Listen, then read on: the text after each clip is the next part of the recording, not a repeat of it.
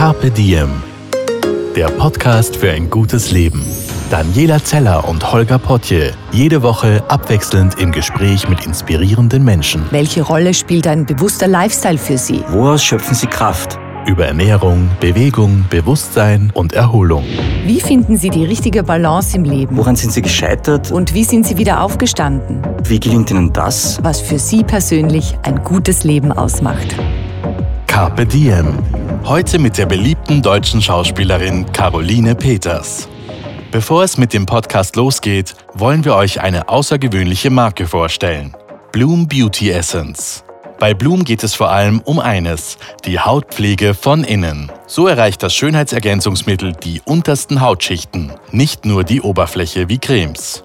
Die Haut wird von innen mit natürlichen Vitaminen und Mineralien versorgt, die Haut wird gestrafft und die Hautfeuchtigkeit verbessert.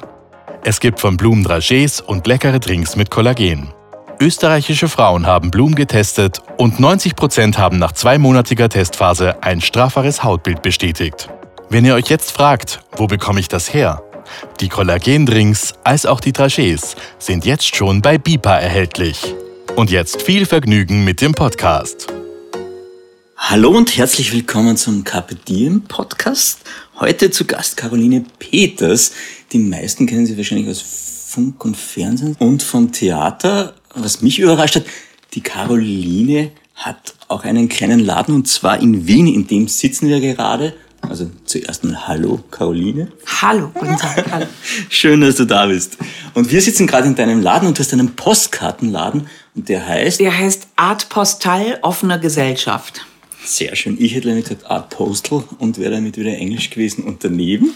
Voll gut. Und das Besondere an dem Laden ist, er ist ganz klein, ist im, im vierten Wiener Gemeindebezirk und man kann da Postkarten kaufen.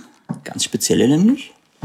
Ja, also er ist wirklich ganz klein. Wir sagen immer, er ist so groß wie eine Postkarte.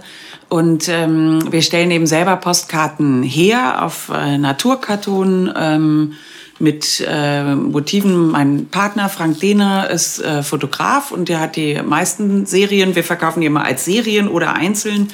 Zwölf Bilder zusammen. Ein Dutzend ist eine Serie die meisten Serien sind eben von Frank und dann haben wir aber auch immer regelmäßig, um auch so neue Eröffnungen und Events im Laden zu haben, immer Gastfotografen, mhm. die wir einladen, mit denen wir dann extra Serien machen. Und dann haben wir im Sommer in Salzburg einen Pop-up-Shop gemacht während der Salzburger Festspiele und haben mit Ruth Walz, das ist eine fantastische Theaterfotografin, und die hat die letzten 35 Jahre die Salzburger Festspiele begleitet. Und da haben wir dann exemplarische Fotos aus Aufführungen von 35 Jahre Festspielgeschichte genommen und daraus eine Serie gemacht. Also liebe Hörer, ihr hört schon, Caroline ist ein, eine leidenschaftliche Postkartenvertreterin, aber eigentlich ist sie ja Burgschauspielerin und deswegen kennt man sie auch, obwohl ich mir jetzt nicht mehr ganz sicher bin, was der Hauptberuf sein sollte mittlerweile. Hm? Ja, ich bin mir da auch manchmal nicht so ganz sicher, aber es so herrlich ist natürlich mit dem eigenen Geschäft, äh, weil man da so, weil wir so im, weil wir so selber die künstlerischen Bestimmer sind. Yeah. Also weil man mal, es gibt einfach niemanden, der einem reinquatschen kann,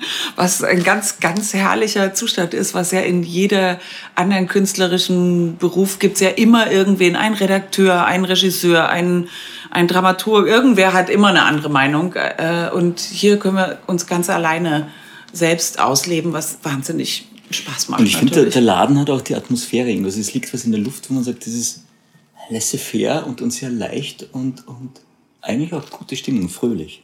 Ja, wir ist. behaupten immer, dass diese winzige äh, Mini-Teil vom fünften Bezirk, dass das eigentlich Klein Paris ist. Und dass das hier eigentlich so total oh très français alles ist. Und äh, nebenan werden französische ähm, Feinkost verkauft und gegenüber gibt's ein Restaurant der Bretagne und äh, und nebenan ist äh, Dani mit Unikatessen, mit so einem äh, Modegeschäft. Und wir haben immer so das Gefühl, so, ah, hier ist so, hier ist so das, der andere Teil von Wien, der aber auch so total gern elegant ist, aber auch eben so ein bisschen mhm. mehr so, äh, mehr so, wie sagt, was so, so ein anderes Klischee von Paris, ne? Gibt's doch auch so Gaston, der Comic, irgendwie so, dass alles so ein bisschen lässig und cool ist ähm, und ein bisschen verschlammt auch, aber, ähm, aber eben trotzdem elegant und so so behaupten wir das von uns hier in unserer kleinen T-Kreuzungsgemeinschaft. Caroline, du bist perfekt im Werbung machen. Also wenn ich irgendwann mal eine Botschafterin für den Podcast brauche, werde ich bei dir sagen.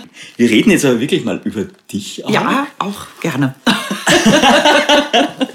und also ganz kurz äh, Steckbrief zu Caroline Peters in Mainz geboren, mit acht Jahren nach Köln gezogen, dann dort einige Jahre verbracht und dann aber also Schauspielausbildung und erster Job in Berlin an der Bühne, richtig? Ja, genau. Die Ausbildung war in Saarbrücken mhm. und dann äh, 95 bin ich mit dem ersten Engagement nach Berlin gezogen. Und du bist vor einigen Jahren nach Wien gezogen. Ja. Wegen des Jobs oder wegen der Liebe oder wegen allem rundherum? Äh, ja, äh, ja, so aus tausend verschiedenen Gründen, ehrlich gesagt. Also ich habe schon länger, äh, also auch davor habe ich schon äh, lange Zeit am Burgtheater gespielt, aber ich bin immer gependelt und dann war ich mal ein paar Monate hier und dann wieder ein paar Monate in Berlin und dann, dann war ich auch mal ganz weg hier, weil wir in Köln die Fernsehserie gedreht haben, Mord mit Aussicht und so ging es alles immer hin und her. Und, äh, und irgendwann ähm, war uns das viele hin und her zu anstrengend und hat keinen Spaß mehr gemacht. Und irgendwann fand ich auch, es macht irgendwie mehr Sinn, in der Stadt zu leben, in der man auch spielt, als, mhm. ähm, als dieses Hin und Her gegurke. Und dann ähm, haben wir eben 2015 beschlossen, jetzt, äh, jetzt versuchen wir es mal hier richtig zu leben. Und, äh, und seitdem ist das der Lebensmittelpunkt und das macht, ähm, macht auch viel Sinn und großen Spaß, muss ich sagen. Und ich finde es auch sehr tapfer, weil es dann doch immer auch eine Erfahrung ist, die, die neu ist jetzt gerade von unseren Nachbarn her von Deutschland, weil da manchmal die kulturellen Unterschiede größer sind, als man glaubt. Ist dir da was aufgefallen? Also jetzt im täglichen Umgang mit dem Wiener und mit dem Publikum und so. Ist, ist, ist Deutschland sehr unterschiedlich von Österreich? Was, was magst du an Deutschland, was an Österreich? Ja, da könnte man Stunden drüber reden, wenn nicht Tage. Ja. Und, äh, und das hat mich auch sehr beschäftigt am Anfang, weswegen ich auch am Anfang nicht unbedingt sofort umziehen wollte, was aber auch tatsächlich ähm, 15 Jahre her ist, dass ich am Burgtheater angefangen habe. Und ich finde, dass äh, sich in diesen 15 Jahren irrsinnig viel verändert hat, sowohl in Deutschland als auch in Österreich, wobei ich auch gar nicht Deutschland und Österreich sagen kann, sondern ich kann eigentlich immer nur über Berlin Mitte und Wien sprechen. Mhm. Und ich halte das beides für sehr speziell und nicht besonders, äh, wie sagt man, das steht nicht besonders für das jeweilige Land, in dem diese Städte mhm. sind. Also das sind eben auch wieder über Österreich weiß ich eigentlich nicht viel, außer äh, ja. Kindheitsurlaube mit den Eltern in den 70er und 80er Jahren. Und, ähm, und Gott, hast du eine Erinnerung? Hast du da eine Anekdote von Kindheitsurlauben in Österreich? Anekdoten habe ich da keine, aber wir waren eben wirklich tatsächlich oft in Österreich im Urlaub, weil mein Vater wiederum, das ist jetzt auch irgendwie eine komische Historie, aber mein Vater kommt aus Schleswig-Holstein und der war als Kind im Krieg in Kinderlandverschickung. Das gab es in Norddeutschland. Da wurden die Kinder aus allen Bereichen eingesammelt, um vor Bombenangriffen geschützt zu werden und wurden in Österreich in Ferienlager gebracht, in denen sie dann Jahre ihres Lebens verbracht haben. Also mein Vater war da drei Jahre, als, glaube von 10 bis 13 oder von 11 bis 14 oder so. Und, äh, und das äh, in diesen Ort, ähm, in dem er da so lange Zeit alleine als Jugendlicher untergebracht war mit anderen Jugendlichen aus Norddeutschland. Äh, da sind wir immer in den Ferien hingefahren, weil ihn das so geprägt, geprägt hat, diese ist. Umgebung auch. Und gerade, dass er da so von seinen Eltern weg war und so allein war, dass das irgendwie ein Teil seiner, seines Heimatsgefühls ausgemacht hat. Und als wir kleine Kinder waren, hat er uns da äh, regelmäßig hingebracht. St. Oswald ist es. Ja. Und, ähm, und da waren wir auch ab und zu noch mal später im Leben. So. Und da gibt's auch immer noch eine, äh, oder immer noch, weiß ich ehrlich gesagt nicht, wir waren vor vier, vor fünf Jahren war ich das letzte Mal mit meinem Vater dort. Ja. Und da gab es eben eine alte Dame, die sich um diese Kinder damals gekümmert hat, äh, die so Essen gekocht hat für die und die wir auch kannten als uralte Dame. Und die lebte immer noch. Wirklich? Und die haben wir da besucht. Aha. Das war toll. Voll nett. Okay. Ja. Ah, das ist, okay, das ist eine frühe Prägung mit Österreich eigentlich dann schon. Ja, ja, oder also unter Westdeutschen völlig normal. Äh, Westdeutsche haben, oder bis heute machen ja Deutsche in ungeheurer Anzahl Ferien in Österreich, in den Bergen wandern und die tollen Seen und das Salzkammergut und so. Also das, das ist ja eine sehr deutsche Erfahrung, hier ähm, ja, als ich, Tourist hinzukommen. Ich finde es ja auch total schön, weil, weil unsere deutschen Nachbarn mögen die Österreicher ja sehr. Das ist ja, ja. das, wo man sagt. Es ist eher umgekehrt, dass man nicht so gemacht wird. ich finde das so spannend, weil wir uns dann immer wundern, warum wir gemockt werden. Also warum der, der Österreicher dann gemacht wird von den Deutschen. Genau. Und umgekehrt ist es manchmal schwierig, aber ich habe das Gefühl, da ändert sich jetzt auch langsam was. Ich langsam. weiß es nicht, aber ich habe immer das, ich empfinde das immer so wie so Geschwister. So der, Deutschland ist so das ältere Geschwister und Österreich ist so das jüngere Geschwister und die Jüngeren sind so irgendwie schneller, leichter, innovativer, aber gleichzeitig auch immer so ein bisschen beleidigt, dass die anderen irgendwas mehr können oder schon ins Gymnasium dürfen und man selber ist noch in der Grundschule oder was weiß ich. so komme ich mir manchmal vor mit dem Hin- und Herblick und denke mal, es gibt überhaupt keinen Grund dazu. Also alles entwickelt sich gleich schnell, vor allen Dingen in der digitalisierten Welt Ja. und, äh, und ganz Berlin ist voll von österreichischen Unternehmern, Restaurants und ich weiß nicht was. Also es gibt eigentlich keinen Grund mehr, so in so einem wertenden Blick aufeinander zu schauen, außer dass ein Land eben sehr, sehr viel größer ist als das andere. Aber auch das kann eigentlich nur Nationalisten interessieren als Thema und äh, mit dem möchte man ja eh nicht so viel zu tun haben. Man irgendwie denkt, äh, wann in einem vereinten Europa, an dem wir alle arbeiten, wie kann da die Landesgröße eine Rolle spielen? Also das äh, insofern hoffe ich auch, dass sich da langsam die, die kulturellen Ressentiments aufweichen. Du kannst ja dann aus, aus erster Hand erzählen, wenn du dann nach Deutschland fährst, wie es dann wirklich in Wien ist und wie es zugeht und was da passiert. Insofern. Ja, im Moment sind ja immer alle neidisch. Also vor 15 Jahren, muss ich sagen, war es immer noch so, ach so, du, du, du arbeitest in Wien? Aha, wieso? Und wie ist das da so? Und jetzt ist es immer, seit es immer heißt, Wien äh, wird doch immer jedes Jahr im Internet jetzt gewählt als die lebenswerteste Stadt. Und seitdem ist immer, wenn man sagt, ich fahre nach Wien oder ich wohne in Wien, nein, in Wien! Und dann kommt so ein komischer, verklärter, romantischer Zug in die Gesichter der Leute und man denkt irgendwie an Kaffeehäuser und Droschken und findet alles ganz äh, bezaubernd. Das, äh, das ist neu, fand ich. Also das ist so seit zwei, Stimmt. drei Jahren. Das ist immer der Effekt. Ich habe auch das Gefühl, also ich habe jetzt letztens gehört, dass jetzt äh, Berlin eben nicht mehr so en vogue ist, jetzt auch in Sachen Kunst, sondern dass die Leute jetzt nach Wien gehen, um Kunst zu machen. Also da, aber, aber auf jeden Fall gibt es da einen klaren Austausch, der auch immer hin und her geht. Und, ähm, und Berlin ist eben im Moment ein sehr, sehr stressiges Pflaster. Das äh, eben in den 90er Jahren und Anfang 2000er Jahren war das einfach ein Paradies für Künstler, die noch kein großes Geld verdienen. Und das ist durch diese Immobilienexplosion eben weg. Aber die, das ist jetzt hier nicht so anders, finde ich, mit den Immobilien. also, es geht schnell. ja. Genau. Ich, wir gehen jetzt mal auf einen positiven Aspekt von dem Ganzen und sagen, ähm, Caroline, was macht denn für dich, und das ist eben eine unserer klassischen Fragen, was macht denn für dich ein gutes Leben aus? Was braucht es? Was brauchst du, damit du glücklich bist und zufrieden? Äh, ja, da denke ich tatsächlich ähm, seit äh, Corona und dem Lockdown viel drüber nach, was braucht man eigentlich für ein gutes Leben, weil ja so wahnsinnig viel plötzlich weg ist. Und äh, was fehlt einem wirklich und worüber ist man total erleichtert, dass es gerade nicht da ist. Und äh, ich habe festgestellt, was ich wirklich für ein gutes Leben brauche, ist tatsächlich ähm, viel soziales Leben, das über berufliche Kontakte hinausgeht. Also einfach Freundschaften und Familie und auch wirklich beides. Also das, äh, mir würde das nicht genügen, nur mit Verwandten äh, ähm, zu tun zu haben und keinerlei äh, Freunde zu haben.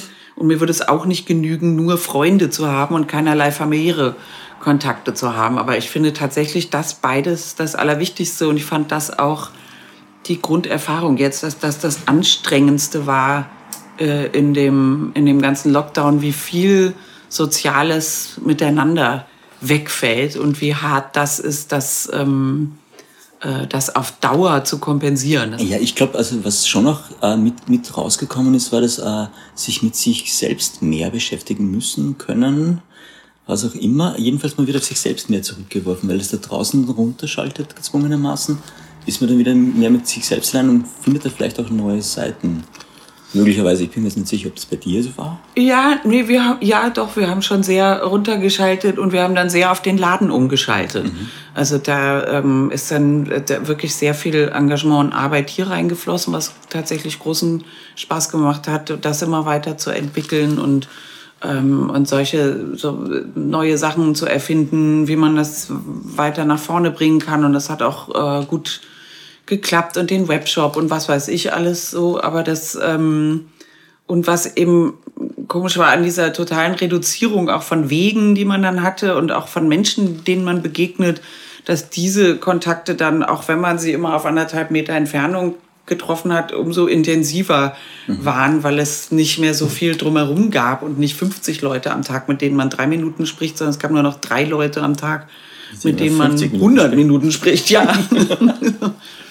Abseits von Ausnahmesituationen ein nachhaltiger Wechsel und Anführungszeichen und Downsizing. Also dass Dinge sich verändern können, dass man merkt, wenn sich die Rahmenbedingungen ändern, dass eigentlich Dinge jetzt nicht so in, in Stein gemeißelt sind, sondern dass da eigentlich äh, Flexibilität entstanden ist. Ja, da war meine Erfahrung irgendwie, die ging so in alle Richtungen, weil ich natürlich in einem Beruf arbeite, der sowieso zu 200 Prozent flexibel ist. Mhm. Also ich mal so gemerkt habe, dass so ganz viele andere Leute, die man kennt aus anderen Berufen, viel mehr damit kämpfen mussten, dass plötzlich der Alltag sich so total auflöst und dass die regelmäßigen ähm, Vorgänge sich auflösen. Und ich dachte, ich habe sowieso, also bei mir war es umgekehrt. Ich habe sowieso keine regelmäßigen Vorgänge und ich hatte die auf einmal.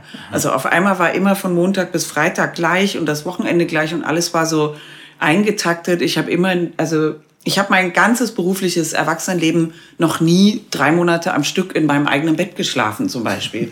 Und das waren lauter so Erlebnisse, wo ich dachte so, wow, ähm, das ist ja cool. Das macht ja total Spaß, irgendwie jeden Tag in derselben Wohnung zu sein und in derselben Küche zu kochen und zu essen und so. Und deswegen war es für mich das umgekehrt. Also das Flexible hat sich total zurückgeschraubt und das Wechselnde und das anderes entstanden. Und dann habe ich so im größeren Rahmen gedacht, ah, jetzt entsteht so bei allen im Kopf die Möglichkeit, es kann auch ganz anders laufen, so wie es vorher immer hieß, niemals kann man den Flugbetrieb wieder zurückschrauben. Zack, hört er einfach auf. Und es geht ähm, in irgendeiner Form. Und dann war ein bisschen mein Gefühl, kaum dass dann im Sommer die Zahlen zurückgegangen sind, ist es einfach wie vergessen. Also diese ganz kurze Erfahrung, dass es auch anders geht, die reicht einfach nicht. Es die müsste andere, länger sein. Ja, es müsste viel länger sein, weil die andere Erfahrung ist viel stärker. Keine Ahnung, was die nächste Phase ist. so. Ja, aber das ist spannend, weil ich glaube, das ist ja auch Medien äh, so, dass du so Aufmerksamkeit auf ein Ding vielleicht so zwei, drei Wochen wirklich gut halten kannst und dann schwächt es ja immer mehr und mehr ab. Und dass du das dann immer so auf, auf Headline One oben behaltst auf dem Status, ist wahrscheinlich wahnsinnig schwierig. Deswegen wir tendieren dazu, uns dann also müde zu werden, auf andere Sachen wieder gern konzentrieren zu wollen. Küchenpsychologie von mir jetzt gerade, okay. Ja, aber das kann ja gut sein. Also das, ja. oder, oder, und dann, dann kommt erst wieder so ein Jahr später raus, was hatte dann so Langzeitwirkung von dem, was da in dem Moment so aufgepoppt ist und in dem Moment das Leben so radikal verändert hat. Ich habe jetzt gerade überlegt, während wir so plaudern, bist du, bist du ein Mensch, der ängstlich ist eher oder, oder eher wenig Angst hat? Weil ich würde jetzt davon ausgehen, wenn man jeden Tag im Burgtheater auf der Bühne steht oder im Akademietheater, dann wird man wenig Zeit für Angst haben, weil da ist man immer für ganz vielen Leuten und im Rampenlicht und funktioniert und, und gibt da was von sich auch preis. Andererseits, jetzt mit den, mit den Lockdown-Bedingungen und so weiter, sind ganz viele Berufsgruppen auch angegriffen worden und, und es ist wirklich schwer für sie. Wo stehst denn du da auf dem Angstbarometer? Also, ja, da, da ist ganz unterschiedlich. Ähm, aber dieser, der, so natürlich hat der ganze Lockdown äh, meine Berufsgruppe, also Schauspiel und vor allen Dingen Theater und aber auch Film, ähm, enorm erfasst. Ne? Also mhm. uns hat es ja wochenlang gar nicht gegeben. Wir haben einfach nicht mehr existiert. Und das ähm, war keine schöne Grunderfahrung. Irgendwie. Und die hat maßlose Ängste ausgelöst in, in der ganzen äh, Zunft, sage ich mal. Und, ähm, und auch äh, zu Recht, äh, man irgendwie denkt, ja, guck mal, wenn jetzt alle auf die Idee kommen, äh, dass man zum Beispiel Theater vielleicht gar nicht braucht äh, oder Konzerthäuser, was ist dann? Yeah. Äh, also, ähm, und äh, das war für mich eine totale Albtraumvorstellung, dass irgendeine, irgendein Politiker auf die Idee kommt zu sagen, oh Gott, das ist doch so eine totale Nachkriegsidee, subventionierte Kunst, irgendwie die, die, äh, die Freiheit der Kunst garantieren soll. Was für ein Quatsch, das brauchen wir heutzutage alles nicht mehr. Wir sind total durchökonomisiert und jeder macht jetzt seinen Scheiß alleine, wie in Amerika, das funktioniert doch auch. Und dann guckt man so nach Amerika und denkt, es gibt nichts Schockierenderes für mich im Moment als die amerikanische Kulturszene, weil die ist weg. Hm. Da existiert nichts mehr. Eine Oper wie die Metropolitan Opera hat, ihr, hat alle entlassen. Die werden vor äh, Silvester 21 nicht aufmachen, haben sie jetzt schon gesagt und so. Also die haben das einfach getilgt aus ihrem leben. Und, ähm, und ich halte das nicht nur, weil es mein Beruf ist, sondern auch, weil es meine Leidenschaft ist für einen Albtraum. Und ich hatte dann große Sorge, gerade hier in Österreich, fand ich, ähm, klang das manchmal so, als würde man so denken, Kultur ist ja nun das Letzte, worum wir uns kümmern müssen. Und ich dachte, aber Österreich lebt davon, dass es Kultur als Exportschlager Number One und als Grund für Touristen nach Wien zu kommen Number One. Mhm. Und wenn ihr das tilgt, äh, also wegen Bergen und Seen kommt keiner nach Wien, ja. Also, äh, oder wegen Starbucks und Zara und Mango. Äh, ähm, also Fiaker werfe ich jetzt noch ein. Das ist möglicherweise ein Grund, warum die Leute eine Runde drehen. Ja, und das ist auch ein Kulturgut. Mhm. Also würde ich stehen lassen, aber reicht meiner Meinung nach nicht. aber weil du vorher gesagt hast, auch von der Berufsseite her, war das für dich eigentlich, also war für dich immer klar, Caroline mit zwölf Jahren hat gesagt, ah, ja doch, ich werde irgendwann einmal Schauspielerin stehe auf der Bühne oder wolltest du Raketentechnikerin werden oder etwas anderes Spannendes? War das für dich immer klar, war das Berufung oder hast du es gefunden irgendwie? Also als äh, deutsches Schulkind der 70er Jahre wollte ich natürlich lange Lokomotivführer werden, wie Jim Knopf.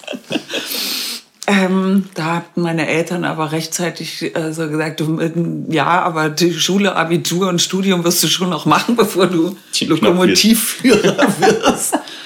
ähm, und dann meine Eltern äh, waren eben sehr begeisterte Theatergänger und haben uns sehr früh und auch Museumsgänger und äh, Leser und haben uns sehr früh an so Kultursachen rangeführt im Sinne von, die haben fanden nicht, dass man jetzt als Kind nur Kindersachen liest und Kindersachen anguckt, sondern die haben einen auch ins Erwachsenen-Theater abends mitgenommen im Alter von neun Jahren, wo man sich furchtbar gelangweilt hat, äh, aber weil die irgendwie fanden, nee, wieso, das äh, pff, Nö, was, was ein Erwachsener konsumieren kann, kann auch ein Kind konsumieren. Du verstehst vielleicht nur die Hälfte, aber es macht doch nichts irgendwie. Irgendwann wirst du dann alles verstehen, so ist es halt. Und also als Background ganz kurz, dein Vater war Psychiater ja, und deine Mama Literaturwissenschaftlerin. Genau. Und die, ja, für die war das eine wichtige kulturelle, äh, zivilisatorische Errungenschaft, dass man alle diese Dinge hat und, und wie hast du das gesehen in dem Alter? Ich fand es eben langweilig als Kind und gleichzeitig total faszinierend und habe dann eben angefangen, weil ich natürlich ganz viele gerade im Theater viele Sachen, die auf der Bühne stattgefunden haben, nicht deuten konnte und nicht verstehen konnte. Und wenn sie nicht lustig waren oder unterhaltsam, fand ich sie langweilig. Und dann habe ich eben angefangen, mich wahnsinnig für das dahinter zu interessieren. Dass ich immer dachte, ah, die kommen ja irgendwo her. Und wo kommen die denn her? Und wie kommen die denn auf die Bühne? Oder genau wie im Zirkus, wo man immer nur dieses winzige Vorhang so aufgeht und dann wieder zu. Und, man, und dahinter, wie sieht's dahinter aus? Und dann hat mich das total beschäftigt. Und ich glaube, so ist es dann so langsam gewachsen, dass ich immer dachte, ich will irgendwie auf die andere Seite kommen vom Zuschauerraum. Ich will irgendwie darüber. Aber ich fand das sehr lange ähm, äh, vermessen, Schauspielerin ja. sein zu wollen. Ich habe mich, ich habe da nicht mich groß getraut. Ich war auch ein sehr schüchternes und ängstliches Kind eher. Und du willst nicht annehmen, wenn man so mit dir plaudert, aber ja, okay. Doch, also ja? da als ja und auch gerade als Teenager und so. Also da wäre ich jetzt nicht, äh, hätte ich jetzt nicht gedacht, ich bin irgendwie was, was man unbedingt zeigen muss. Aber das habe ich dann auch später im Leben, habe ich bei äh, berühmten Hollywood-Stars, den 50er Jahren, Robert Mitchum, der hat geschrieben, äh, Schauspielerei, das ist, ähm, das ist the revenge of the shy man. Also alle Schüchternen ah. üben damit Rache an den anderen. Und das, damit konnte ich mich gut identifizieren. Es war Rache ein Grund für deine Karriere. Ja, genau. Rache des schüchternen Kindes an denen, die immer äh, total weit vorn sind und vorlaut und so. Ja, aber da muss auch etwas irgendwann da gewesen sein, äh, das dich so ins Tun gebracht hat, also dass du dann das machst, weil von, von passiv kommt man da nicht auf, auf aktiv hin, sondern irgendwas muss ja passiert sein, dass du dann gesagt hast, ich gehe dem nach. Ja, so ganz klassisch natürlich so Schultheater und, äh, und solche Sachen und dann irgendwann halt beim Abitur eben die Frage, so was machst du denn jetzt, was studierst du denn jetzt, wo gehst du denn jetzt hin? Und da war dann bei mir so ein Punkt, dass ich mal gedacht habe, ich glaube nicht, dass ich das schaffe, aber wenn ich jetzt ganz normales Studium mache, dann werde ich den Rest meines Lebens denken, hättest du es wenigstens probiert. Äh, und das ähm, wollte ich verhindern, dass ich den Rest meines Lebens bei allem, was ich tue, immer sage, ja, aber eigentlich wäre ich gerne Schauspielerin geworden, aber ich habe mich eben nicht getraut, die Aufnahmeprüfung zu machen.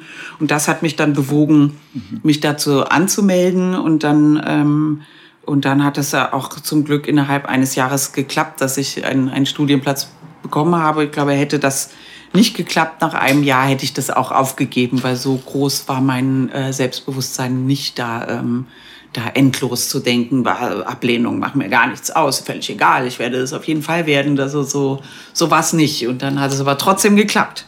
Aber irgend, also da ist nämlich auch ein Punkt, weil wir versuchen auch immer im, im Podcast, wenn es irgendwie möglich ist, gleich Lektionen mitzugeben, auch den Hörern, wo sie sagen, ah, okay, da kann ich jetzt was lernen und so. Das ist halt in dem Beruf Schauspieler automatisch, denn du wirst ganz, ganz oft, auch wenn man es nicht mitkriegt, abgelehnt und jemand anderer bekommt die Rolle und es gibt tausend Chancen und dann wird es dann doch wieder nichts. Hast du da für dich eine Strategie entwickelt, wie du damit um, umgehst, wie man damit gut umgehen kann? Positiv? Ja, ich finde, die einzige Strategie ist oh äh, ähm, so Staub abwischen, aufstehen, äh, ah, ja. Krönchen, Krönchen zurechtrücken und weitermachen. Ja. Also mehr, mehr ist nicht äh, drin. Also weil man, es wird einem nie egal sein.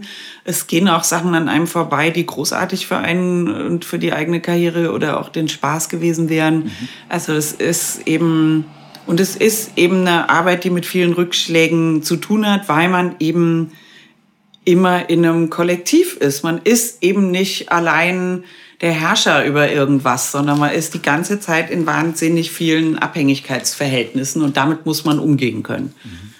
Jetzt muss man auch dazu sagen, Caroline Peters hat so ziemlich alles oder doch sehr viel erreicht, was man jetzt gerade auch im Theater, im Schauspiel Bereich erreichen kann. Du bist A-Ensemble des, des Burgtheaters, was halt in Österreich so die Champions League ist in Sachen Theater.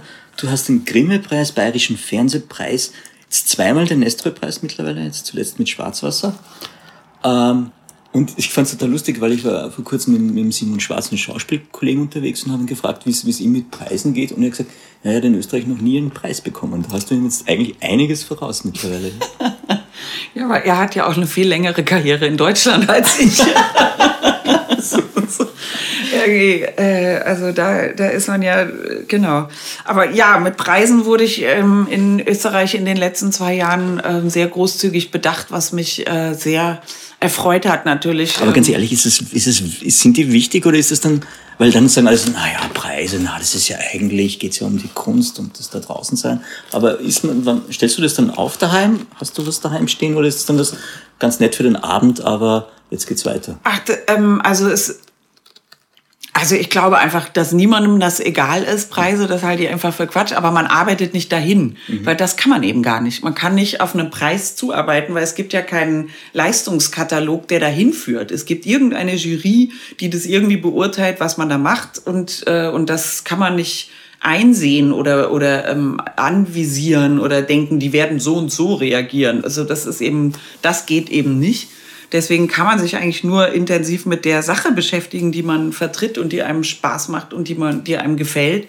Und das ist die Hauptarbeit und das ist auch der Hauptgenuss, wenn es aufgeht, dass man ein Stück macht, an das man selber glaubt, dass man super findet und das beim Publikum gut ankommt. Das ist halt der höchste Genuss, den man so auf Dauer erreichen kann. Aber so ein Preis ist dann trotzdem eine tolle Anerkennung und dass dann andere sagen, so, das, das sehen wir, dass das was ist und dass das Hand und Fuß hat und, äh, und, ähm, und nicht irgendwas ist. So, das ist schon auch befriedigend, aber es führt eigentlich nirgendwo so wirklich hin. Also es ist irgendwie toll und äh, und man muss aufpassen, dass nicht zu viel ähm, Neid daraus entsteht drumherum und es ist befriedigend und bestätigend und dann ähm, und dann ist es auch wieder vergeht es auch wieder irgendwie. Oder ich weiß die, vielleicht die Langzeitwirkung noch nicht. Vielleicht freut man sich in 20 Jahren wie verrückt drüber wenn einen kein Mensch mehr kennt und man auch schon lange nicht mehr arbeitet oder? Ich weiß es nicht. Und wenn die Putzfrau kommt und den Nestroy-Preis abwischt und genau. Was ist das eigentlich? Und den fallen lässt und äh, den, den Fuß damit bricht oder so beeindruckt man den eigenen Partner dann mit Preisen oder ist das auch nichts, was funktionieren wird? Nee, das geht nicht. Das wäre auch verrückt. Also wenn er mich wegen Preisen toll fände, dann könnte er vielleicht, so wär, dann wäre es an der Zeit zu überdenken, was, was in dieser Beziehung eigentlich los ist. Also der freut sich mit mir, aber, aber wenn ich ihn darüber jetzt beeindrucken müsste, das wäre doch ein bisschen traurig. das ist schön. Ich habe eine Kategorie vergessen und die ist nämlich auch eine super Überleitung. Du wurdest du musst mich korrigieren, wenn das jetzt nicht stimmt, aber ich fand das echt faszinierend, in der Kategorie Kulturerbe zur Österreicherin des Jahres gewählt für dein Engagement fürs Kulturgut Postkarte. Ja, das ist äh, letztes Jahr passiert. Das ist äh, von Du warst 2019 Österreicherin des Jahres. Ja, Caroline genau. Peters. Ja. Wollen wir uns das merken für das da draußen? Wollen wir äh, mal auf der Zunge zergehen lassen. Ich mit meinem sehr deutschen Pass wurde Österreicherin des Jahres. Ich war aber nicht die erste Deutsche, der diese Ehre zuteil wurde. Und ähm, das war eben für, äh, für das ähm, äh, äh weitere, wie sagt man das, für die Fürsorge, die wir dem Kulturgut Postkarte angedeihen lassen. Äh.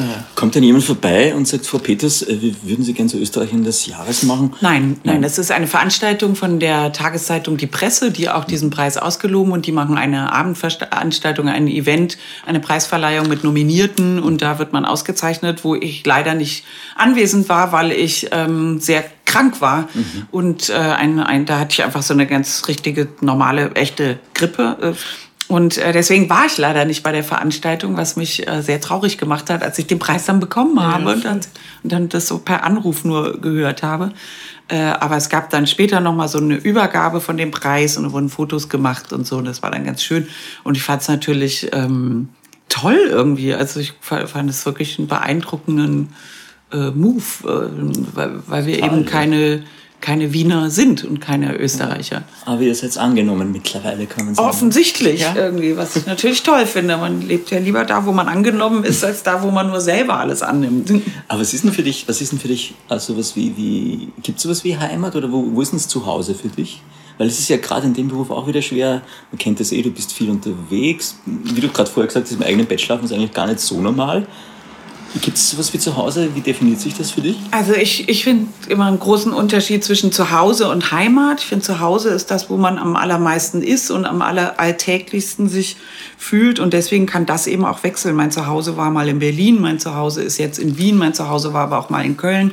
Also das kann man irgendwie wechseln. Aber die Heimat ist eben habe ich inzwischen immer das äh, für mich so, für mich persönlich so definiert, das, wo man herkommt, was so der Ursprung ist. Und deswegen ist für mich dann irgendwie die Heimat Westdeutschland aus den 70er Jahren und das gibt's nicht mehr. Das Land existiert gar nicht mehr. Mhm. Und, äh, und diese Stimmung existiert auch nicht mehr. Und das drumherum und auch äh, äh, zum Beispiel, der, dass alle alten Leute in den 70er Jahren, die auf einen als Kind aufgepasst haben, äh, ten, äh, Kriegsteilnehmer waren und solche Sachen, das gibt's eben alles nicht mehr.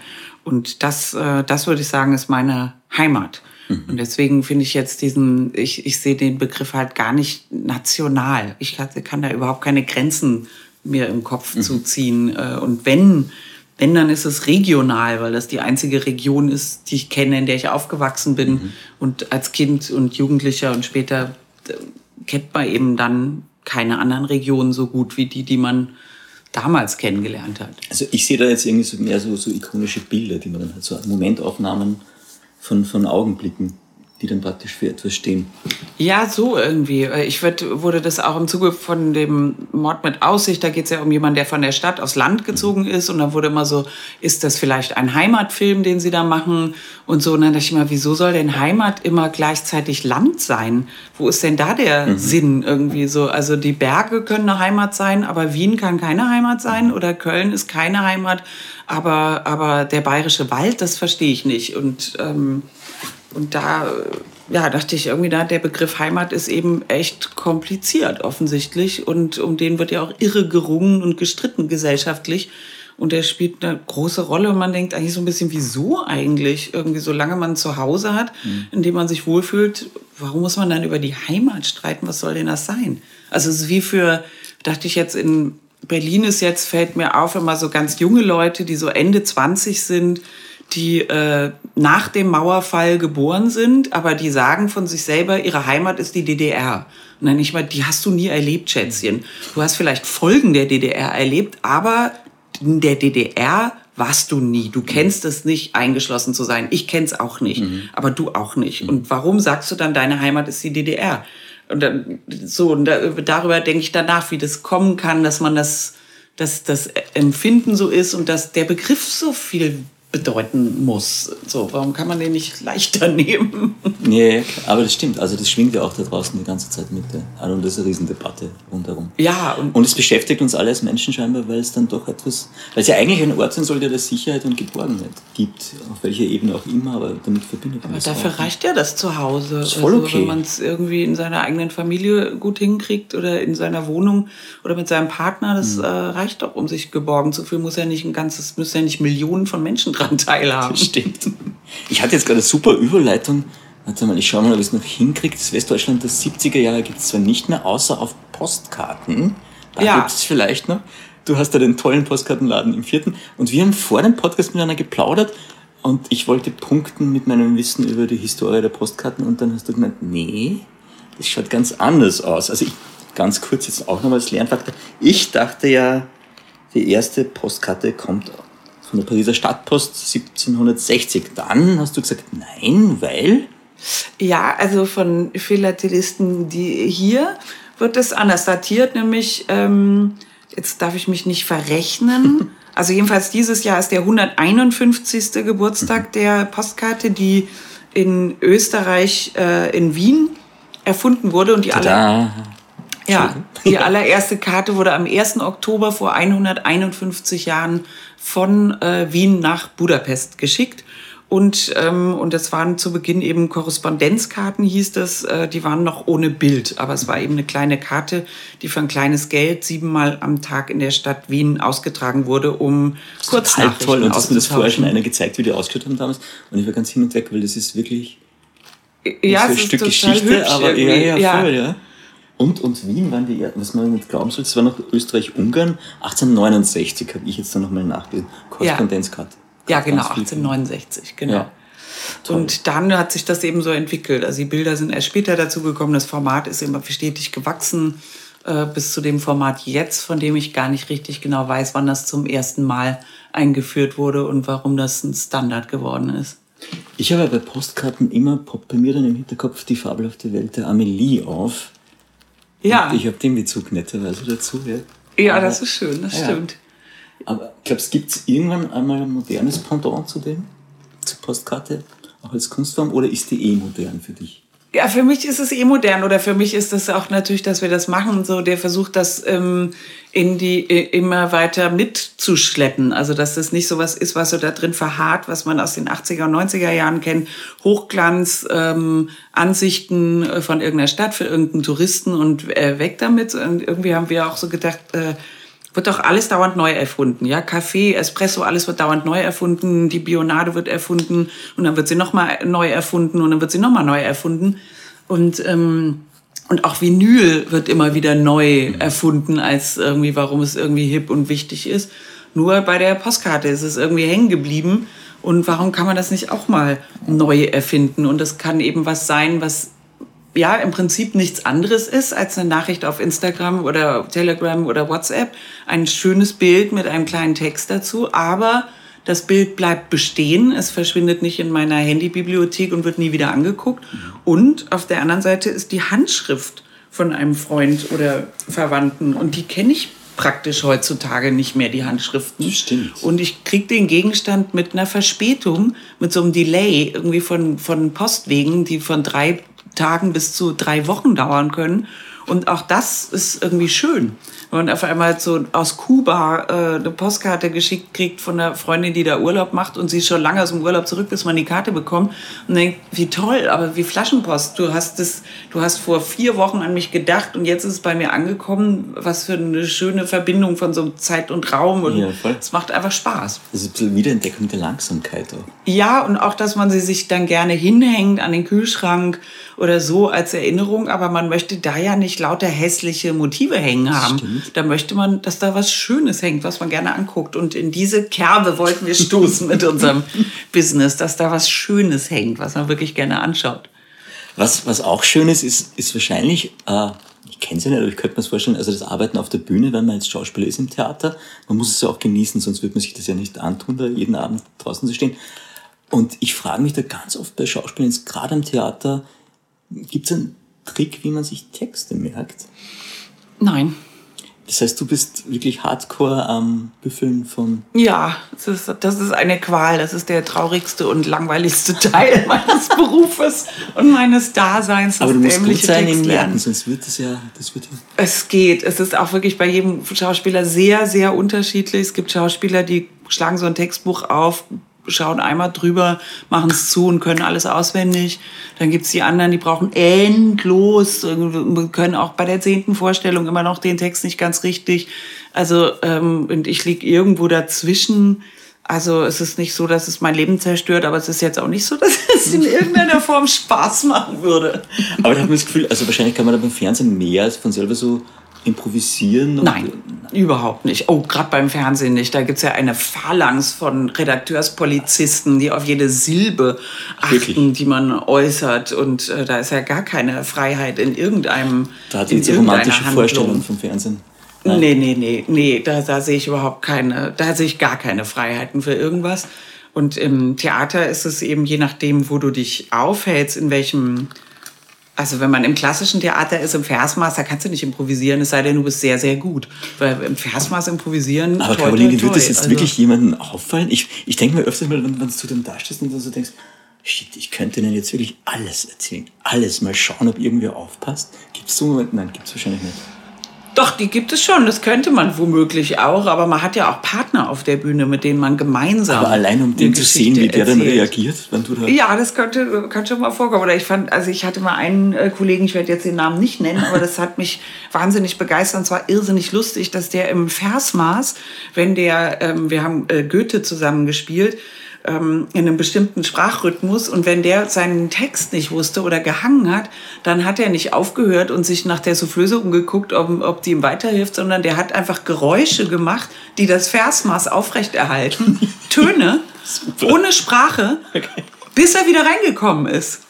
Und darüber habe ich mich wirklich, also ich hätte mich anpinkeln können vor Lachen auf der Bühne, wenn ich da daneben stand, weil ich dachte, das kann nicht dein Ernst sein, dass du uns jetzt Sounds verkaufst und so tust, als würdest du Wörter sagen und keiner merkt's. Aber hat es dich dann wieder aus der Rolle Das hat mich völlig rausgebracht, weil ich es so wahnsinnig komisch fand und so genial irgendwie. Und ah, das macht noch ja, weiter geredet. Keiner merkt das. Und so, genial. Genialer Einfall, würde ich nie im Leben drauf kommen. Ja. Ähm, und wahnsinnig komisch, wenn man es mitkriegt und man aber natürlich am Publikum merkt, es kriegt wirklich keiner mit, weil jeder, der unten sitzt, für eine Sekunde denkt, er hätte gerade nicht aufgepasst.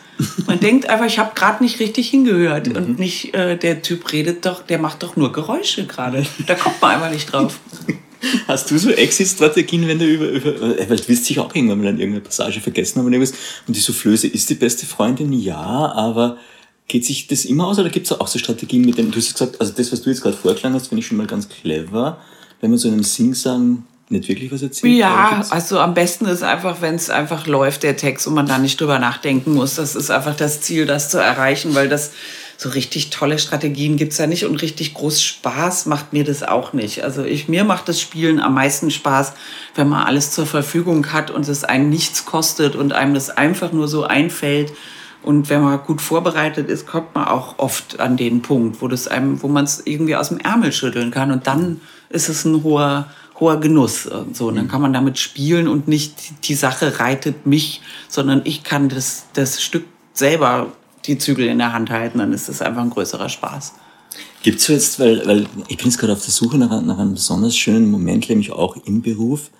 Gibt's da so einen Augenblick, an den du dich erinnerst, wo du sagst, okay, das war jetzt gerade Königsklasse, das war wahnsinnig intensiv und schön und habe ich so abgespeichert für mich? Ja, das passiert immer wieder. Es gibt, es gibt so Alltagsvorstellungen, die laufen einfach nur so, die funktionieren und dann gibt's immer wieder mittendrin, auch mit demselben Stück, mit dem man schon zehn so Alltagsvorstellungen gespielt hat, gibt's plötzlich eine Vorstellung, die abhebt wie nix und die Zuschauer sind außer sich vor Begeisterung und man selber schwebt irgendwie über die Bühne und so? es fällt einem alles leicht und es fällt einem alles zu und man erfindet noch 50 neue Sachen dazu, die man vorher noch nie gespielt hat. Das gibt's einfach und man kann nicht sagen, woher das kommt. Das ist eben Glück und das Also Kann man kann es nicht aufrufen, sondern es ist, da hängen mehrere Dinge zusammen und dann. Man kann das überhaupt nicht aufrufen. Was man aufrufen kann, ist Disziplin und dass man ein bestimmtes Niveau nie unterschreitet. Aber dieses, dieses Plus und das irgendwas so abhebt und so in die, an die Decke steigt, das kann man eben nicht abrufen.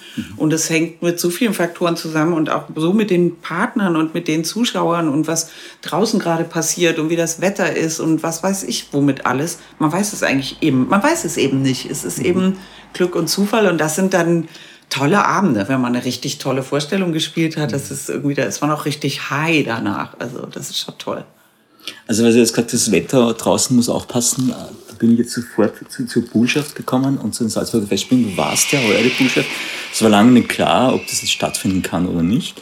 Ich habe mir nachgelesen, dass das äh, irgendwie etwas war, du hast es dann, glaube ich, genannt, lustiger Feriensport, zu raten, welches Kleid die Bullschaft trägt. Stimmt ja, das, das war für mich jahrelang mit einer Freundin zusammen. Ach, lustig. Äh, dass, äh, dass wir aus irgendeinem Grund das immer in, äh, weil es ist ja immer im äh, Juli, August und meistens hat man da selber gerade Ferien und fährt auch gar nicht hin und guckt es sich gar nicht an oder so. Und dann hatte ich das mit einer Freundin, ähm, habe ich das seit Jahren, dass wir so uns, äh, so wenn äh, bekannt gegeben wird, wer die Botschaft ist, dass wir dann immer gleich so Tipps abgeben, so was glaubst du, was die tragen wird?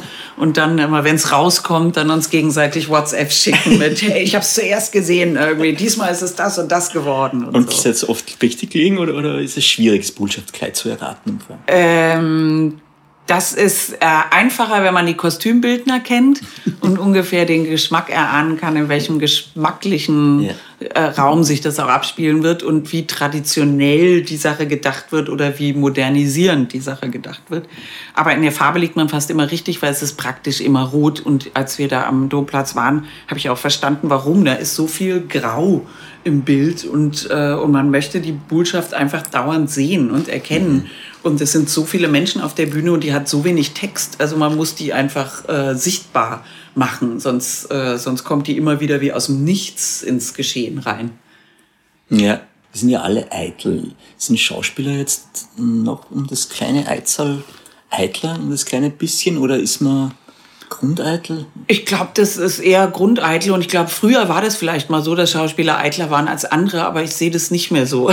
ich habe das Gefühl, Gut, wenn du das so sehr, siehst, sehr viele Berufe entstanden okay. sind, die für unheimlich viel persönliche Eitelkeit sorgen können. Mhm. Und äh, genau, zum Beispiel der gesamte Instagram und ich weiß nicht was Bereich oder äh, was mir auch immer auffällt, wenn so Fans so ein Selfie mit einem machen wollen, die löschen locker fünf Bilder, weil sie sich selber nicht gut aussehen drauf finden. Scheißegal, aber wenn ich sage, darf ich mal gucken, sagen die, also das ist aber jetzt sehr eitel. Also, okay. Okay, da hat sich einfach was gewandelt mit den Jahren, aber das Klischee hat sich halt noch nicht ja. gewandelt. Also das, äh, also ich glaube, die Eitelkeit der Schauspieler ist mehr so eine Art flächendeckendes Phänomen geworden. Aber kann, könnte man sagen, woran erkennst du deine Eitelkeit? Gibt es da so Momente, wo du sagst, jetzt bin ich doch gerade ein bisschen selbstverliebt in mich oder schau jetzt auf was. Oder was ah, selbstverliebt und eitel ist auch Stimmt, sehr verschieden. In dem Moment, wo es Also selbstverliebt ist, glaube ich, aus meiner Sicht wirklich reine Dummheit. Mhm. Irgendwie so, weil das, äh, also das ist ja so, das muss ja so langweilig sein, in sich selber verliebt zu sein. Also äh, andere Menschen sind hm, bestimmt interessanter oder überhaupt der Austausch mit anderen Menschen ist auf jeden Fall interessanter als immer nur der Austausch mit sich selbst. Mhm. Und, ähm, und Eitelkeit ist ja, ist ja jetzt nicht einfach nur, wie man aussieht oder wie man gespielt hat oder so, sondern auch ähm, kann auch sein, so was für eine Art von Respekt einem entgegengebracht wird oder eben nicht gebracht mhm. wird mhm. und sowas. Und da, äh, da, das beschäftigt mich oft. Irgendwie mhm. wird man, wird man respektvoll behandelt oder, oder wird man wie ein, wie ein Vollidiot behandelt, was in meinem Beruf äh, durchaus oft vorkommen kann. Das ist nämlich auch, na, aber jetzt speziell auch in deinem Beruf oder generell als Schauspieler, man wird ja dann praktisch in der Öffentlichkeit älter, was jetzt auch nicht ganz easy ist wahrscheinlich, weil alle anderen kommen so irgendwie damit durch, aber halt nicht in der Öffentlichkeit. Man selbst wird aber da viel mehr im Rampenlicht beobachtet. Wie ist das für dich? Wie, wie gibt es da Strategien? Oder? Ja, also das, da sehe ich inzwischen den Unterschied eben so, dass das eigentlich für alle komplett gleich ist. Okay. Nur ähm, äh, darüber, wie, wie Schauspieler und Schauspielerinnen in der Öffentlichkeit älter werden, da reden mehr Leute miteinander drüber. Aber was mir auf jeden Fall auffällt, ist, dass die Leute, die nicht in der Öffentlichkeit stehen, die sich untereinander kennen, die reden da auch viel drüber, wie die anderen gealtert sind, mit denen sie zu tun haben. Also das... Äh, also da habe ich immer das Gefühl, das wirkt nur so, als würde man da ähm, mehr im Rampenlicht stehen, was das betrifft. Mhm. Und, äh, und vielleicht kommt da auch viel her, dass dann dran gearbeitet wird, wie die Gesichter aussehen. Aber auch das, finde ich, ist ja inzwischen flächendeckend.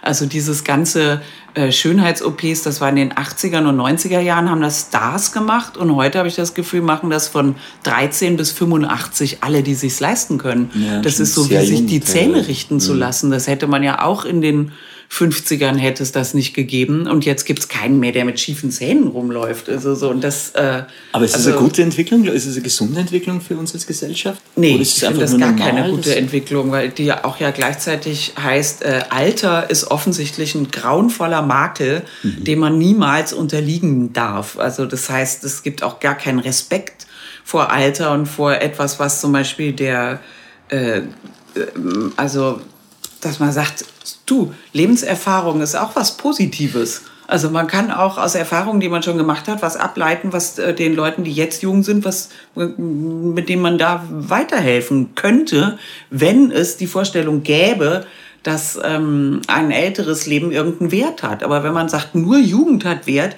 dann hat ja auch nur, dann hat ja auch nur Unerfahrung einen Wert. Und das ähm, halte ich irgendwie für Quatsch. Also mhm. Erfahrung ist was ganz Wichtiges, gerade in meinem Beruf. Das, das ist das, was einen über die Jahre immer, immer besser macht. Das ist die. Erfahrung, die man damit hat.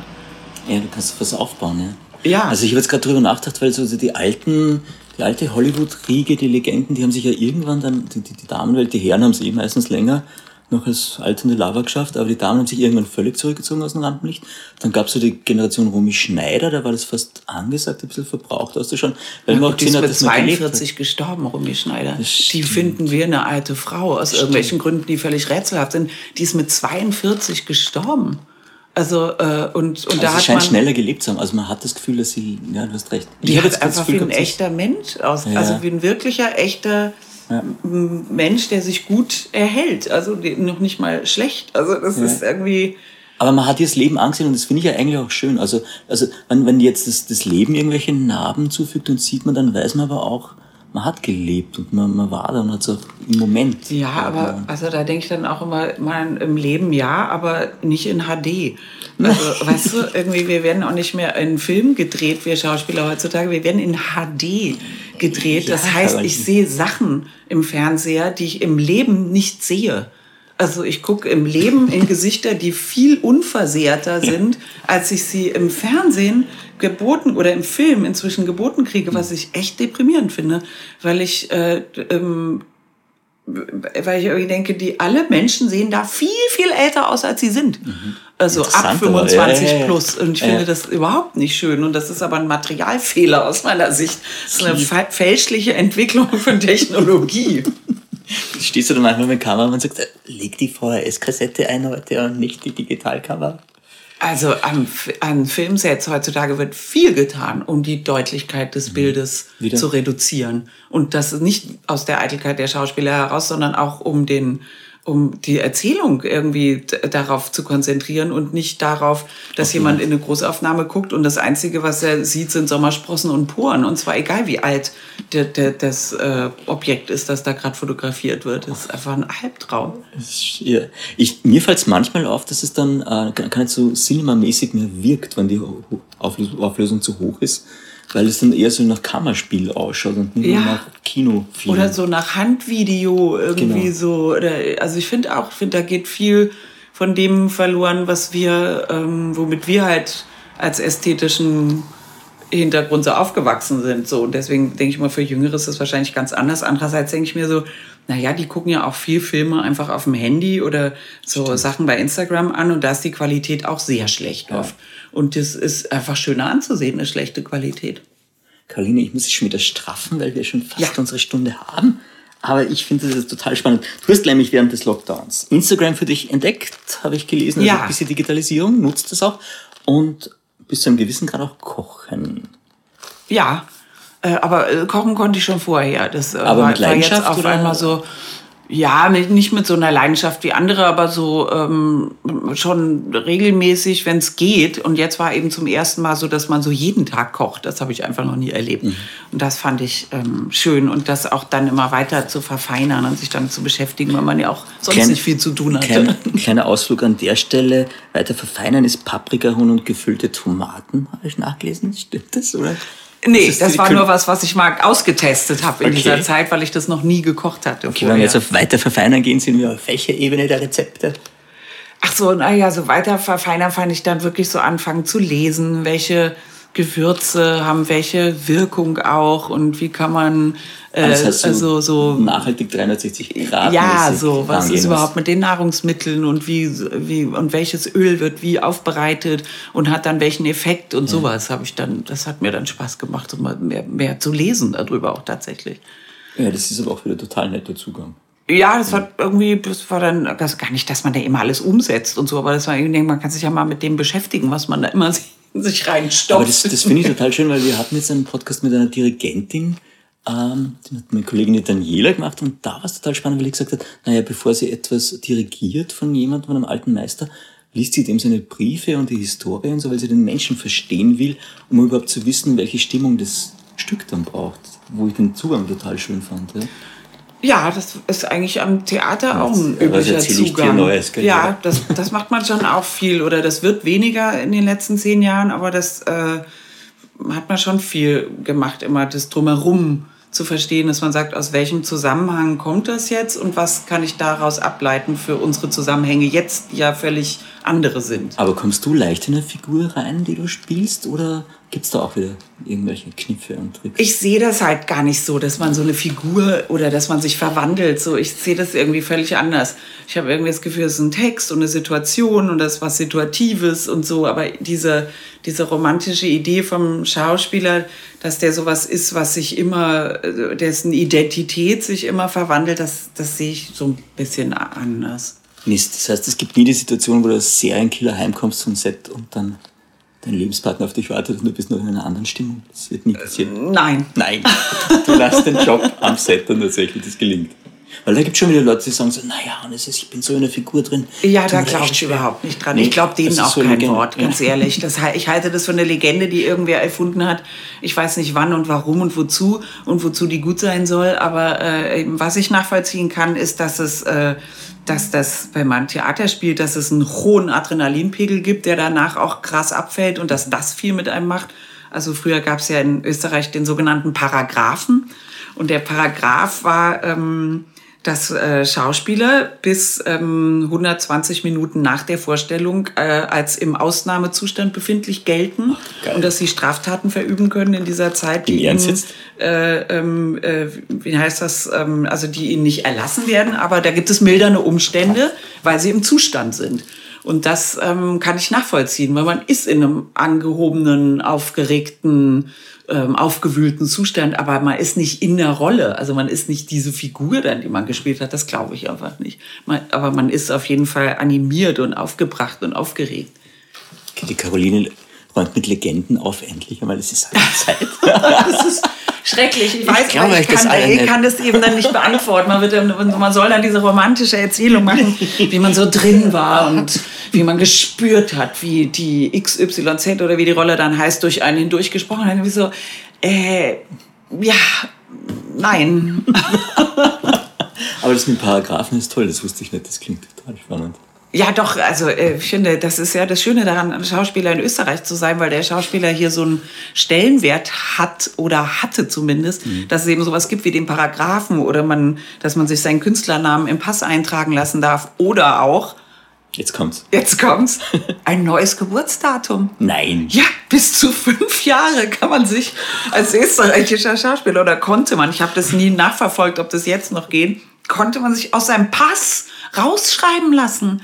Ich meine, was für eine göttliche Gnade ist das denn? Und Aber was für ein reizendes nicht, Land, das das anerkennt, ja. dass das für einen Schauspieler wichtig ist im Leben. Liebe deutsche Schauspieler, alle nach Österreich ziehen, da kann man sich Falls es noch so ist. Ich habe es noch nicht nachgeprüft. Ich habe es noch nicht versucht. Nicht oh no. was, was ich auch, äh, was mich überrascht hat, und ich kann es noch nicht genau einordnen, aber du hast mal in einem Interview gesagt, ähm, Mir wäre sehr viel wohler jetzt während dem Lockdown nämlich auch, äh, wenn ich eine reiche Erbin wäre oder es ein Grundeinkommen für alle gäbe. Und ich habe mir so gedacht, Caroline Peters ist jetzt an der Burg und das ist so die höchste Klasse und man geht eigentlich davon aus, dass die Schauspielerzunft ganz gut verdient, wenn sie den Jobs hat und angestellt ist. Aber hat man dann wirklich, ist das Finanzielle dann noch ich dachte, das ist eh Wenn sie denn Jobs hat und angestellt ist, ganz genau. Also wenn man Jobs hat und angestellt ist, verdient man ganz normal oder gut oder sogar sehr gut, je nachdem, was für Aufgaben man bekommt. Äh, Und alle anderen verdienen einfach nichts. Und das ist nicht äh, gut. Also und ähm, und das andere ist natürlich, dass man auch ähm, also hätte man ein Grundeinkommen für alle als Schauspieler, könnte man wählerischer sein. Ja. Das ist ja, also ich meine, ich habe jetzt einfach wahnsinnig Glück gehabt, gerade die letzten fünf Jahre, dass ich andauernd in Produktionen sein konnte, in denen ich auch sein wollte und die ich auch richtig cool fand. Das ist aber nicht der Normalfall. Also man, äh, der Normalfall ist gerade auch am Theater, dass man sagt, so alle drei, vier Jahre ist eine Produktion dabei, wo man voll dahinter steht. Und, und mal, also mein persönliches Glück war jetzt wirklich in den letzten fünf Jahren ungefähr sechs Produktionen gemacht zu haben, hinter denen ich voll dahinter stand. Das, das ist aber wirklich die Ausnahme und Glück und, ähm, und mehr nicht. Und, eben, und für alles andere wünscht man sich natürlich ein Einkommen, das abgekoppelt ist von der künstlerischen Tätigkeit, die man hat, damit die künstlerische Tätigkeit frei ist. Wie eben ja auch die Idee vom subventionierten Theater ist, dass man sagt, das Theater muss frei sein im Geist, damit es den Menschen über ihre Zeit und ihre Politik was erzählen kann und nicht abhängig ist von irgendeiner Meinung und das erzählt, was die Regierung gerade erzählen will, sondern dass es eine unabhängige geistige Freiheit und Instanz gibt und die ist eben nur mit finanzieller Unabhängigkeit erreichbar. Sonst muss man immer das sagen, was der hören will, der das Geld gibt. Und das, das Grundeinkommen für alle als, als System für die Gesellschaft, könntest du dir vorstellen, wird das gefühlt funktionieren für dich? Das ist eben mein Problem. Gefühlt würde das für mich funktionieren, aber ich ähm, bin jetzt habe jetzt gerade ein neues Buch aus dem Brandstätter Verlag mir äh, besorgt. Da wird es gerade aufbereitet von einer Wissenschaftlerin hier aus Wien, ähm, deren Name mir gerade nicht einfällt, weil ich so ein grauenvolles Namensgedächtnis habe. Ähm, aber das Gut können wir vielleicht Schauspielerin. nach äh. Ich finde es total nett, Und- ich mit dir in Kontakt bin, weil ich gerade überlege, wir einen Podcast zum Ah ja, weil ich, also ich, ich, ich habe jetzt gerade angefangen, das Buch zu lesen, damit ich mehr darüber reden kann und nicht immer sage, gefühlt. Ich habe ist dich es zu früh Idee. erwischt mit dem Thema. Ja, ich, genau. Ich bin noch nicht, äh, ich habe mir noch nicht genug angelesen, um das argumentativ stützen zu können. Aber Ja. der Gedanke ist für mich total einleuchtend. Und gerade in dem Lockdown war das. Ich dachte, diese Millionen die jetzt auf Kurzarbeit und ich weiß nicht was, wenn das alles nicht notwendig wäre, weil die Leute sowieso genug zum Leben haben. Das ist so ein bisschen die Star Trek-Philosophie, wo jeder praktisch sowieso mal versorgt ist und sich dann dem widmet, was er gut kann oder gerne macht. Was ja jetzt auf den ersten Oder dem, womit er viel dazu verdient. Das ist ja dann auch beim Genau, Grundeinkommen die Idee, die absoluten Scheißjobs, die keiner machen will, Ja. sind so gut bezahlt, dass es dann auch wieder Leute gibt, die das machen wollen, weil sie denken, naja, das, ich habe aber gern fünfmal so viel wie mein Nachbar, weil ich will gar nicht, dass wir alle gleich sind. Ich glaube, du hast in das Buch schon reingelesen. Nein, eben nicht. Ich, ich brauche noch die richtigen Argumente. Ich finde das eine sehr verfolgenswerte Idee, weil man irgendwie denkt, das äh, ähm, ist ja nun offensichtlich schwierig, wie das Geld verteilt ist überall und, ähm, und das muss man ja offensichtlich bearbeiten. Also. Ich habe jetzt, weil das auch bei uns immer Themen sind im, im Kapitieren Magazin.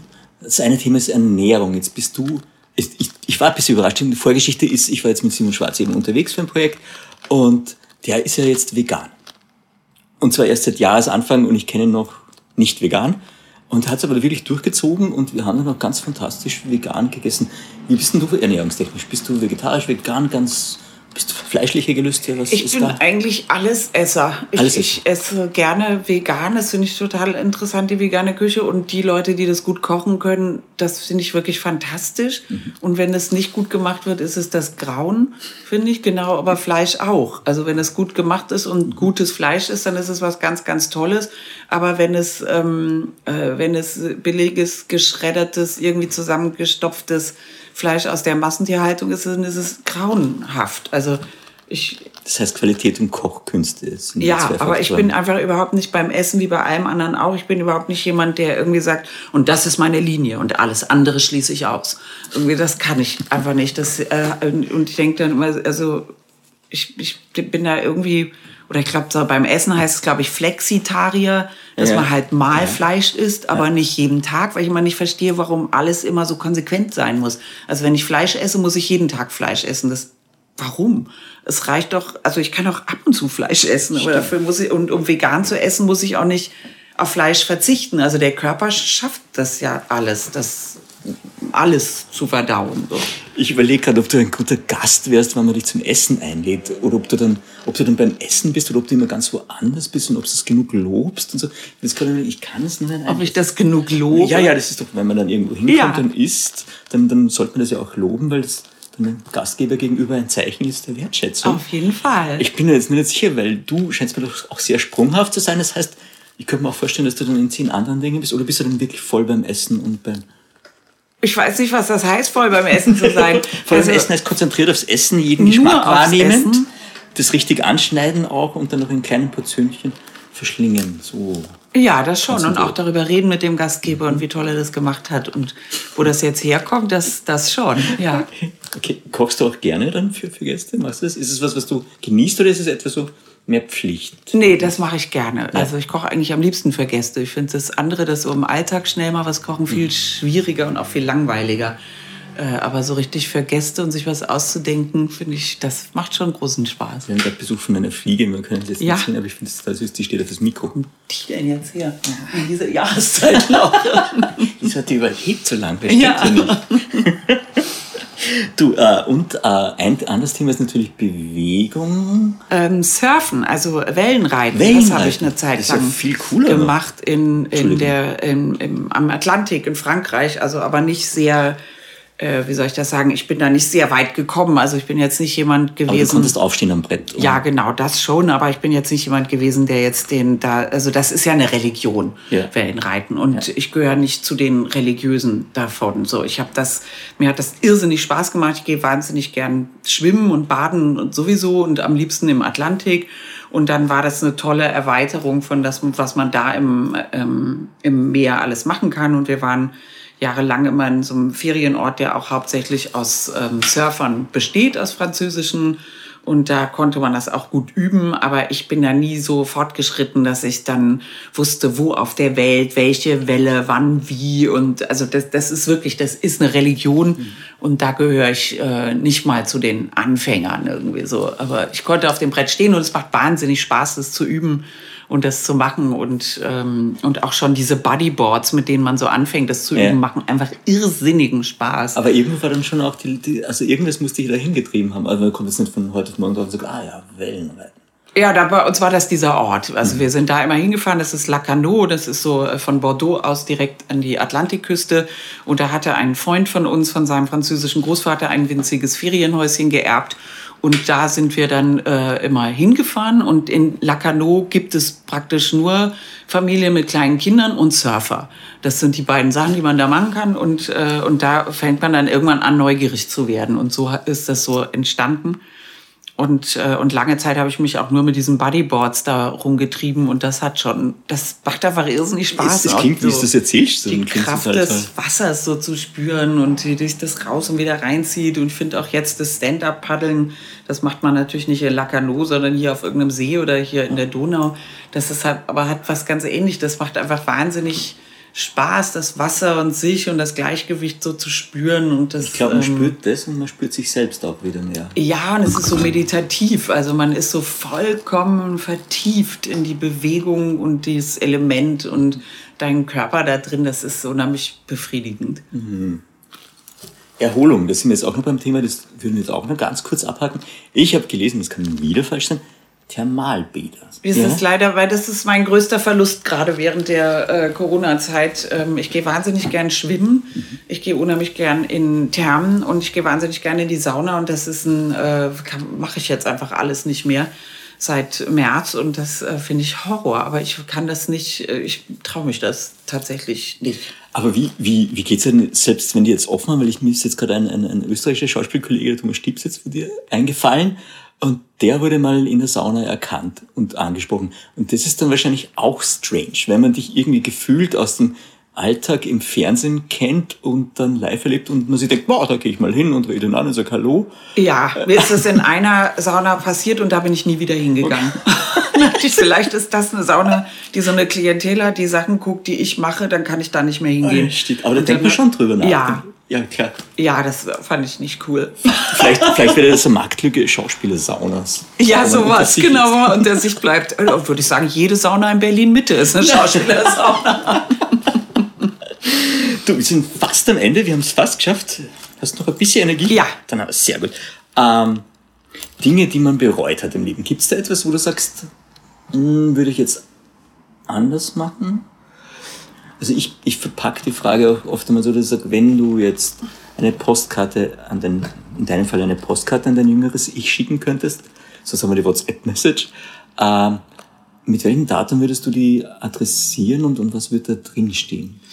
Äh, das kann ich sehr genau datieren. Das ist allerdings sehr materialistisch, was ich jetzt sage, aber es spielt trotzdem eine große Rolle im Leben, das äh, die letzten zehn Jahre äh, so mit sich gebracht hat, die, dass ich vorher absolut nicht gesehen habe und auch nie gedacht hätte, dass dieses Thema in meinem Leben jemals eine Rolle spielen könnte und das ist Wohnen und Immobilien. Und ich würde an mein jugendliches Ich von Anfang 2000er Jahre in Berlin äh, sofort jetzt eine Postkarte schreiben, so äh, besorg dir sofort eine Eigentumswohnung, damit du den Rest deines Lebens da leben kannst, wo du gerne sein möchtest und nicht vertrieben werden kannst. Auf die Idee wäre ich niemals gekommen vor 15, 16 Jahren. Das hätte ich abwegig gefunden, ähm, äh, sein, sein Leben darauf zu verwenden, Immobilien abzubezahlen. Man kann auf Wohnungen mieten, es gibt Wohnungen überall, man kann wohnen, wo man will. Wenn einem die Wohnung nicht mehr gefällt, zieht man einfach um. Das war meine Realität und ich wäre im Traum nicht darauf gekommen, dass sich das so radikal in, in meiner Erwachsenenzeit ändern würde. Und ich habe damals äh, mit großem künstlerischem Werf jeden Zahnarzt und Rechtsanwalt verachtet, der seinen Kindern Eigentumswohnungen gekauft hat. Wie scheiße ist das denn? Und ich so, ah, außer dass die jetzt alle da wohnen können, wo sie wohnen wollen und äh, Leute wie du im Zweifelsfalle nicht mehr.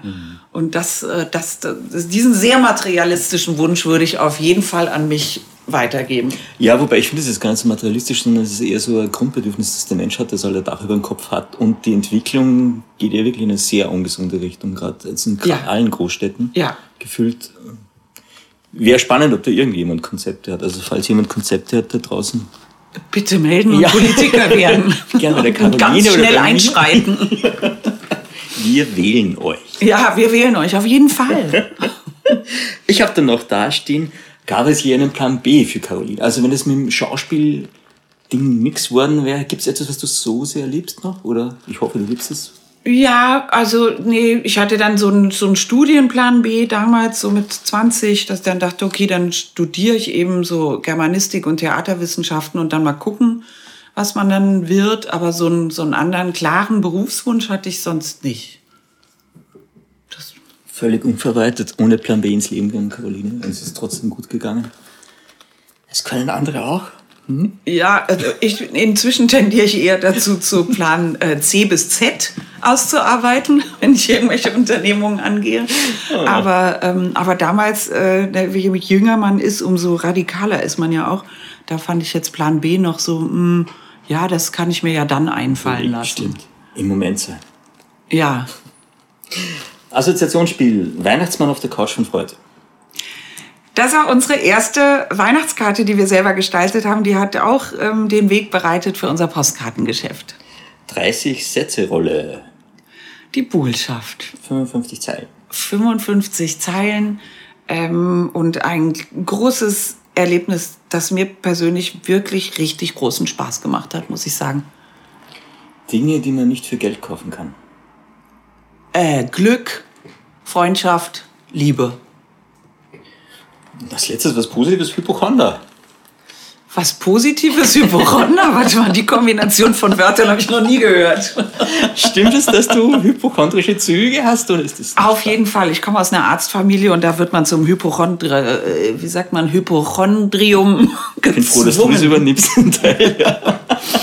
Äh, da kriegt man ja von allen Krankheiten äh, so im Detail aufgezählt, was das alles aus einem machen kann. Danach möchte man äh, nie wieder auf die Straße gehen und nie wieder irgendwelchen Viren und Bakterien jeder Art ausgesetzt sein. Caroline, was wärst du als Blume? Oh Gott, keine Ahnung. Als Blume. Das kann ich ja schon, ob du. Äh, wenn als. Blume, mit Blumen kenne ich mich überhaupt nicht aus. Ähm, eine Pusteblume, die kenne ich noch. Puste. Okay, was wärst du als Zahl? Als Zahl, äh, als Zahl wäre ich, glaube ich, eine 3. Da hast du schon drüber nachgedacht. Ja, da denke ich oft drüber nach über Zahlen, äh, in welcher Verbindung die zueinander stehen und Mhm. welche Farben die wohl haben und so und wie die sich mit anderen Zahlen verstehen Ja. und so. Und ist es so? Müssen die sich untereinander verstehen? die Zahlen? ja, die haben auch Charaktere natürlich und äh, Rollen. Und die drei äh, ist so ähm, ist so äh, freundlich und auch eher zugewandt und äh, hilfreich, während die zwei zum Beispiel total eitel und neidisch ist. Aber gibt viele Leute, die so denken. Ich habe da inzwischen Klar. Freunde gefunden, mit denen ich mich darüber austauschen kann. Und die Meinung darüber, welche Zahl wie äh, ähm, welchen Charakter hat, die gehen weit auseinander. Sind dann die anonymen Zaloholiker? Ja. okay, äh, abschließend, was wärst du als Insekt? Oh, zu Insekten kenne ich mich auch nicht so gut ich aus. Aber vielleicht ein Schmetterling? Ich würde hoffen, ein Schmetterling. Ist das ein Insekt? Ja, doch. Ja, ja. Kein Tier. ne? Vorher ja. Insekt, nachher dann. Ja, vorher Ja. auf jeden Fall, genau. Ja, cool. Also die Verwandlung ist auch gleich drin. Das ist das Ja, das wäre schön. drin. Schön. Hast du ein tägliches Ritual? Ähm, ein tägliches Ritual.